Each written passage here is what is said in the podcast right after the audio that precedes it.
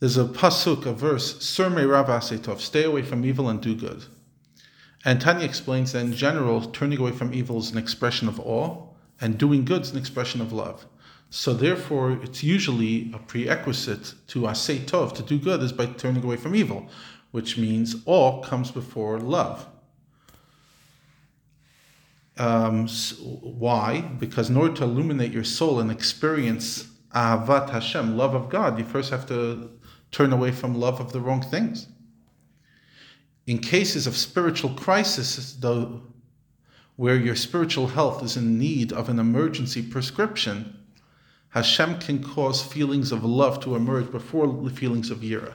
Sometimes you'll find the Jews totally, you know, at least in behavior, disconnected from their roots.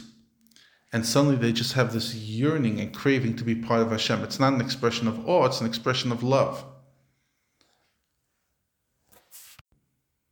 And in order to inspire somebody to do tshuva, to return to Hashem, sometimes that's what Hashem will do. They'll suddenly just have this awakening. I need to get closer to Hashem. I want to be one with my Creator. So, although yira, awe, is a, by default what needs to come before love, sometimes it's otherwise.